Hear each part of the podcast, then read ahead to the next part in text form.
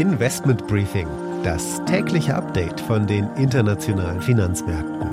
Ein The Pioneer Original. Gazprom sendet wieder Gas nach Italien. Die EU hat derweil eine neue Runde Sanktionen gegen Russland beschlossen, inklusive eines Preisdeckels auf Ölexporte an Drittländer. Die OPEC, getrieben von Russland und Saudi-Arabien, wird die Fördermenge substanziell verringern. Und in Großbritannien sind die Hypothekenzinsen erstmals seit 2008 über 6 Prozent gestiegen.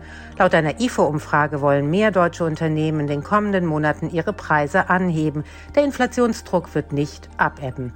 Und die neuseeländische Zentralbank hat die Zinsen auf ein Siebenjahreshoch erhöht. Damit einen schönen guten Morgen aus Frankfurt. Mein Name ist Annette Weißbach. Ich freue mich, dass Sie auch bei der heutigen Ausgabe mit dabei sind.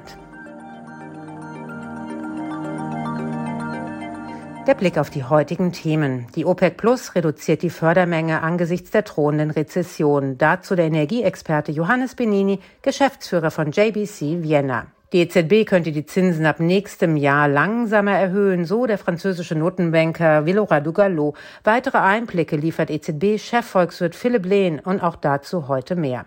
Und danach geht's an die Wall Street zu unserer Börsenreporterin Anne Schwedt. Hier schauen wir uns nochmal genauer den Sinneswandel von Elon Musk an, der Twitter jetzt doch kaufen will.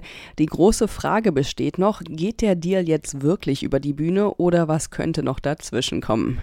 Das Investment des Tages ist Tesco, der größte britische Einzelhändler. Energiekrise und Inflation schlagen sich dort inzwischen deutlich auf den Zahlen nieder.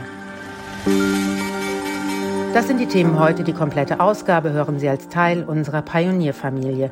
Alle Informationen dazu finden Sie online unter thepioneer.de. Ich hoffe natürlich, wir hören uns schon bald in aller Ausführlichkeit wieder.